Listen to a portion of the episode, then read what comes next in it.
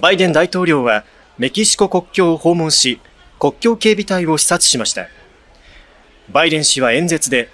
トランプ氏が超党派でまとめた国境対策案の成立を妨害したと指摘し、協力を呼びかけました。一方、トランプ前大統領も国境を訪問し、バイデン政権の政策で不法移民が増加し、治安が悪化したと批判しました。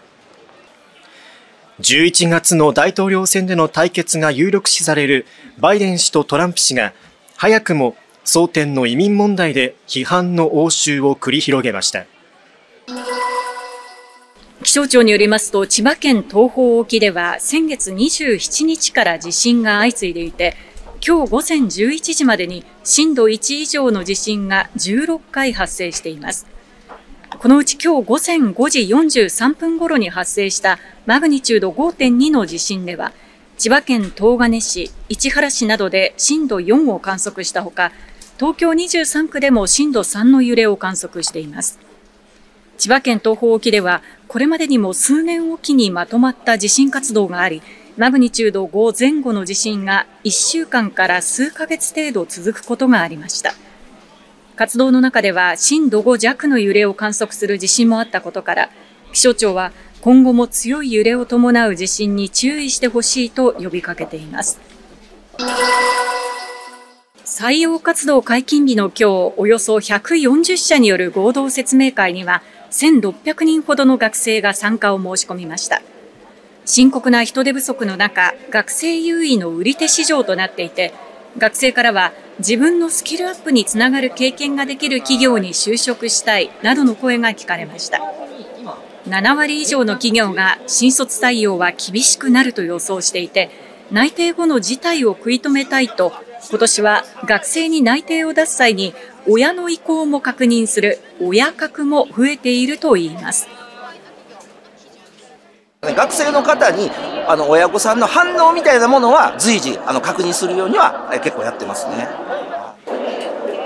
調査によるとすでに4人に1人が内内定を得ていて、企業側は学生確保のため自社や仕事内容について発信を丁寧にする取り組みを強化しています。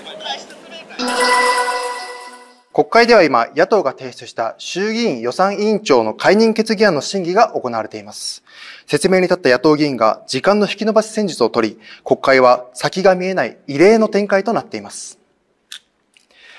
国会では衆議院本会議が午後1時過ぎから開かれ、立憲民主党の山井議員が衆議院予算委員会の小野寺委員長の解任決議案の趣旨説明を行っています。山井議員は大量の資料を持ち込み、演壇に立ちました。採決を強行する委員会運営は、前代未聞の暴挙です。国会審議を身勝手に、裏金問題の幕引き、裏金問題隠しのために打ち切り、国民不在の委員会運営を強行する小野寺五則君は、予算委員長の任にあらず、即刻解任すべきである。解任決議案は、この後採決され、与党に加え、野党の日本維新の会も反対に回り、否決される見込みです。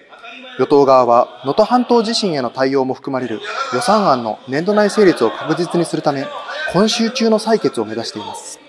これに対して野党側は、審議時間が不十分として徹底抗戦の構えを見せています。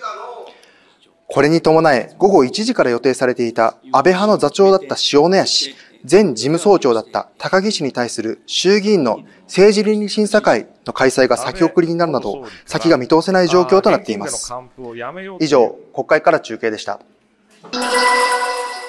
行方がわからなくなっていた横浜町漁協所属のホタテ養殖漁船は、今朝、横浜町沖1.5キロの陸奥湾の水深25メートルの場所で沈んだ状態で見つかりました。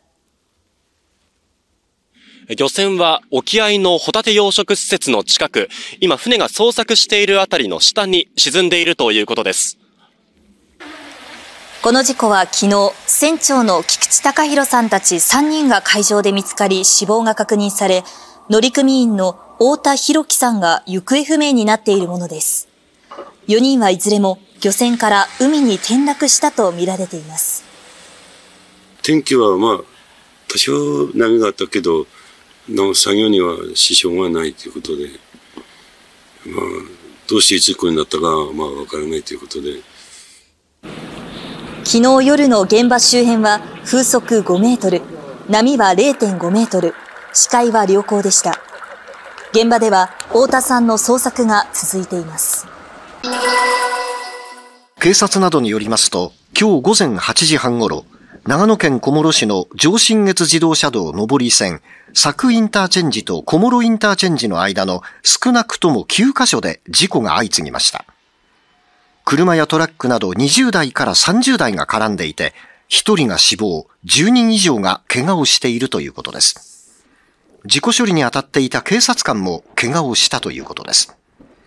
この事故や霧の影響で、上信越道の佐久インターと東武湯の丸インターの間の上下線と、中部横断道の佐久北インターと佐久小諸ジャンクションの上り線で通行止めが続いています。警視庁によりますと、足立区に住む私立高校2年の男子高校生2人は、去年11月、東京足立区で自転車に乗った70代の男性に、2人乗りの原付自転車で近づくと、前かごから現金1200円などが入ったカバンをひったくった疑いが持たれています。調べに対し容疑を認めているということです。事件当日周辺では他にも2件同様の手口のひったくりが発生していたほか、去年末にも埼玉県で2件の被害があり、警視庁は2人の関与を調べています。元衆議院議員の柿沢水戸被告は、支援する前区長の木村弥生被告が出馬した去年4月の江東区長選挙をめぐり、